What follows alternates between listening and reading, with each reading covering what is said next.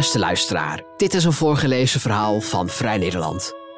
Sinds 2009 staat de Waddenzee op de UNESCO-lijst van Natuurlijk Werelderfgoed. Maar door menselijke invloeden verloor dit natuurgebied al twee derde van haar oppervlak. En deze eeuw dreigt ook het overgebleven deel te verdwijnen, schrijft Luc van der Sterren.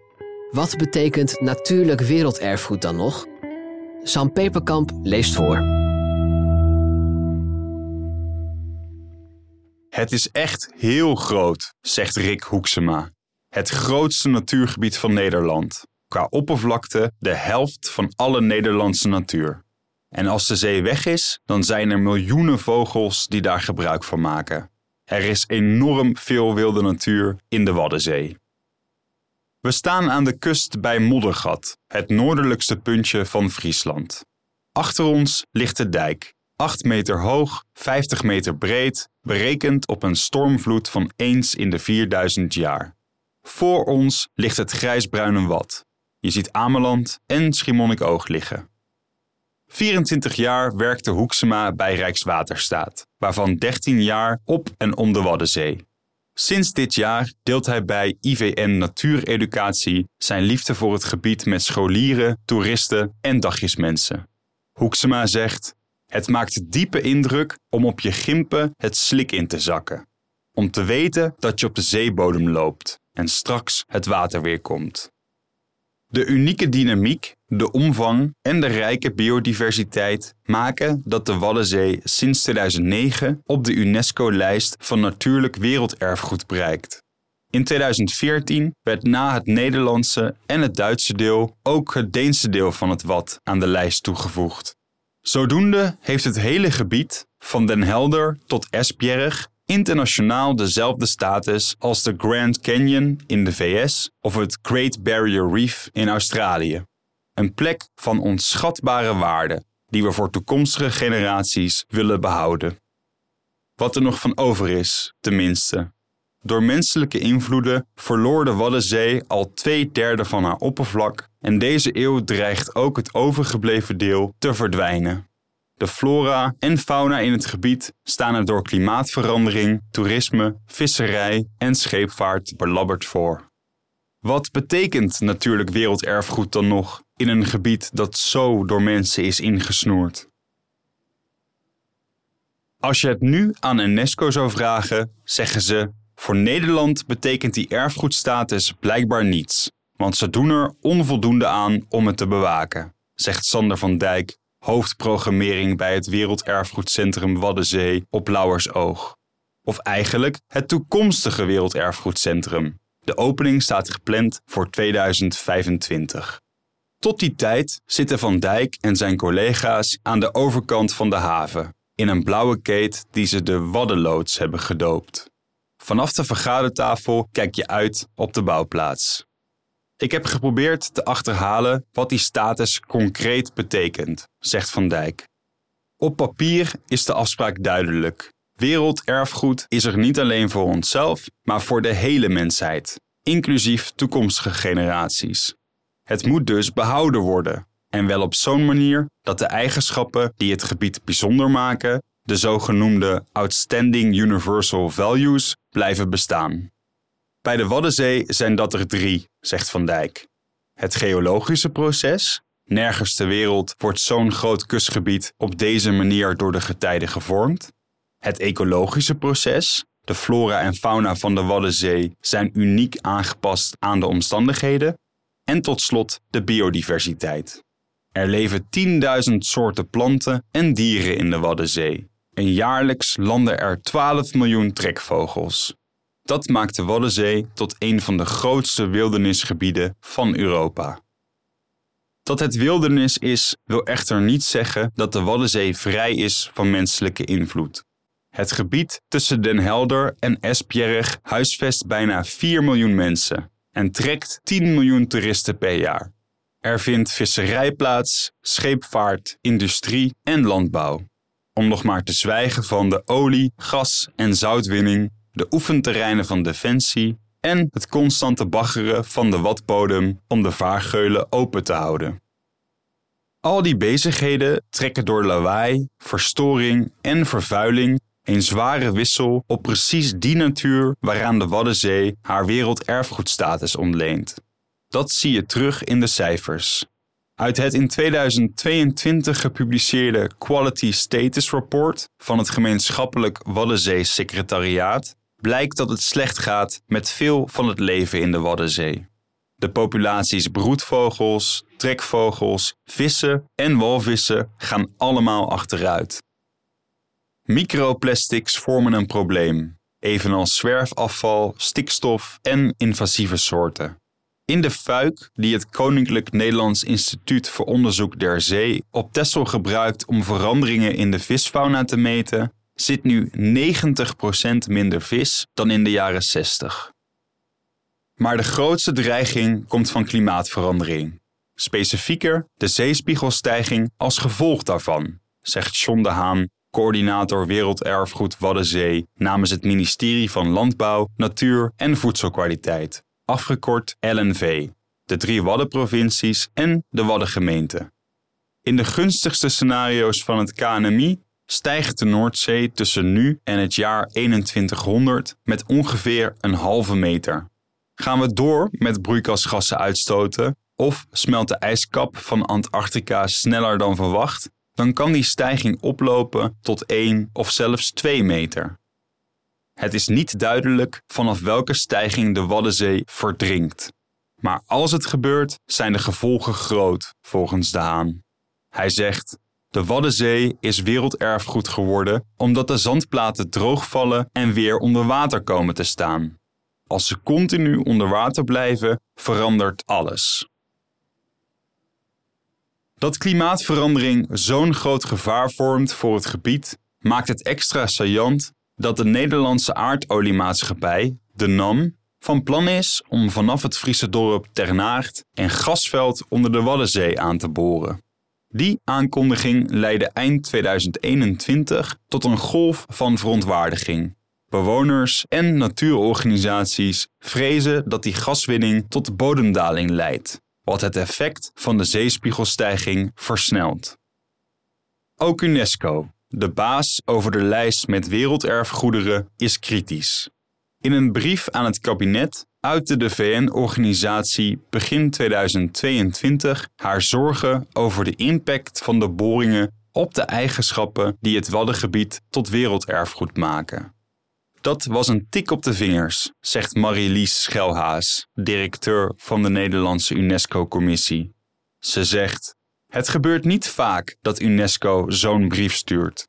UNESCO is fel tegen boren in of nabij werelderfgoed en was niet overtuigd door de Nederlandse verzekering dat het boren geen effect zou hebben op de unieke waarde van dit gebied. De erfgoedstatus vereist dat je het voorzorgsprincipe hanteert. Bij twijfel niet doen dus. UNESCO heeft weinig sanctiemogelijkheden, zegt Schelhaas.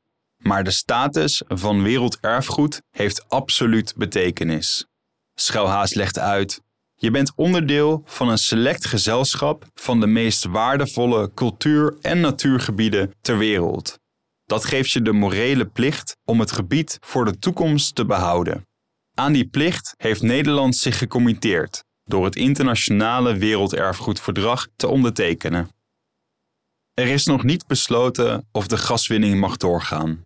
De NAM wacht op een vergunning van het ministerie van LNV en verantwoordelijk minister Van der Wal voor stikstof en natuur kreeg felle kritiek van de Tweede Kamer. UNESCO werkt ondertussen aan een rapport over de status van het Waddengebied, dat op de volgende bijeenkomst van het Werelderfgoedcomité in september aan bod zal komen. In het uiterste geval kan het comité de Waddenzee op de lijst van bedreigd erfgoed zetten, of zelfs besluiten de erfgoedstatus in te trekken. Dat zou voor Nederland ernstig gezichtsverlies betekenen, vindt John de Haan. Hij zegt: Als wij de rest van de wereld aanspreken op hun omgang met natuurgebieden, moet je niet je eigen werelderfgoedstatus verliezen. Dan gaat je morele autoriteit flink achteruit. In haar brief rept UNESCO overigens niet alleen over gaswinning. De VN-organisatie maakt zich ook zorgen over de zoutwinning, de aanleg van onderzeese kabels, windparken, pijpleidingen, en het baggeren van de vaargeulen. UNESCO roept Nederland op om de zaken zogenoemd cumulatief te bezien. Niet kijken naar de impact van elke activiteit apart, maar naar het totaalplaatje. Dat gebeurt nu eigenlijk niet, vertelt John de Haan. Hij zegt: De beoordeling gaat zo. Ik ga iets doen. Heeft dat een significant effect op de natuur? Nee, dus het mag. Maar als je twintig keer geen significant effect hebt, dan heb je dat bij elkaar opgeteld natuurlijk wel. En dat wordt nu niet inzichtelijk. Garnalenvissen wordt niet opgeteld bij watlopen, gaswinning niet bij baggeren. Wat de optelsom van menselijke invloeden extra ingewikkeld maakt, is het feit dat de grootste huidige effecten op het wat uit het verleden afkomstig zijn. De Haan geeft een voorbeeld. Op Ameland slipt de vaargeul ondanks het vele baggeren zo snel dicht dat de veerboot noodgedwongen minder kan varen. Hij zegt dat die vaargeul een ramp is, komt deels door de afsluitdijk. De Zuiderzee hoorde vroeger bij het systeem van de Waddenzee. Met het tij ging het telkens water in en uit. Wanneer je daar een dijk legt, wil dat water er nog steeds in, dus dat zoekt vervolgens een andere weg. Het hele geulensysteem van de Waddenzee verandert daardoor. Enorm invasief noemt ook Sander van Dijk de afsluitdijk. Hetzelfde geldt voor het voormalige eiland waarop zijn werelderfgoedcentrum wordt gebouwd. Lauwersoog is deel van de afsluitdijk die de Lauwerszee in 1969 in het Lauwersmeer veranderde. En dan is er nog die andere barrière, de 8 meter hoge Waddenzeedijk. Die beschermt Groningen en Friesland tegen overstroming.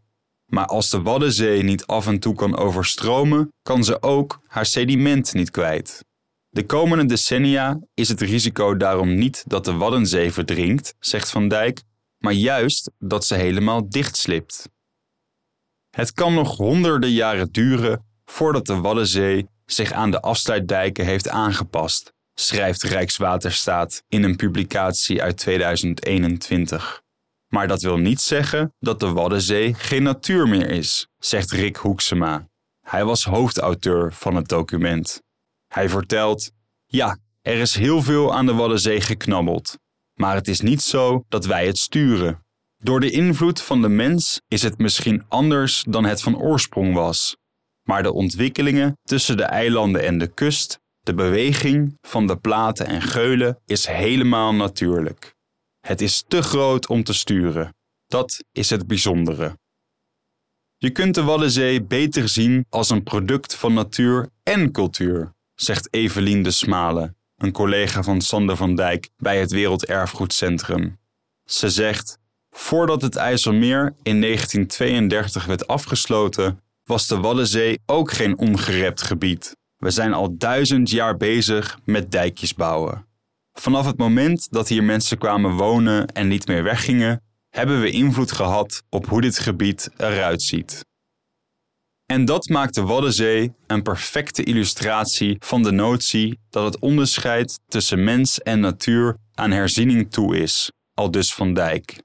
Hij zegt: Bij de procedure om er werelderfgoed van te maken is er een discussie geweest. Willen we een aanvraag doen voor een cultureel erfgoed, een natuurlijk erfgoed of beide? Uiteindelijk is gekozen voor natuurlijk erfgoed. Maar er zijn veel culturele activiteiten die het gebied ook hebben gemaakt tot wat het is. John de Haan hoopt dat de Waddenzee op termijn, volgens hem over tien jaar of misschien zelfs langer, gemengd erfgoed wordt. Dus zowel natuurlijk als cultureel. Ook Van Dijk ziet een oplossing in zo'n gemengde erfgoedstatus. Hij zegt: Bij andere natuurlijke werelderfgoederen is de onderliggende gedachte dat je er zo ver mogelijk bij weg moet blijven. En in de meeste gevallen is dat verstandig.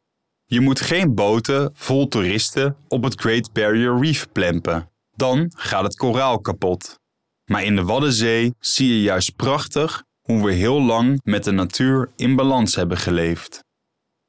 Willen we de balans behouden, dan moet er wel iets wezenlijks veranderen in onze omgang met het gebied, volgens Van Dijk. Hij zegt: We moeten keuzes maken en bepaalde dingen niet meer doen. om ruimte te bieden aan iets anders.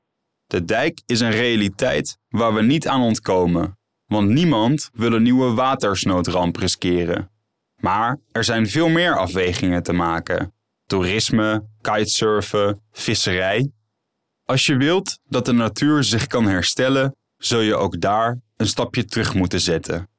Dan zul je moeten zeggen: ja, heel vervelend.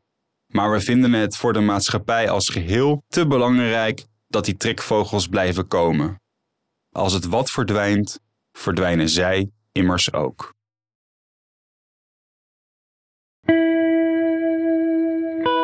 Wil je meer verhalen van ons lezen of beluisteren? Kijk dan op vn.nl of abonneer je op Vrij Nederland in je podcast-app. Voor onze trouwe luisteraars hebben wij ook een speciale actie. Een half jaar Vrij Nederland online voor maar 15 euro. Kijk voor de aanbieding en de voorwaarden op vn.nl/podcast. Bedankt voor het luisteren.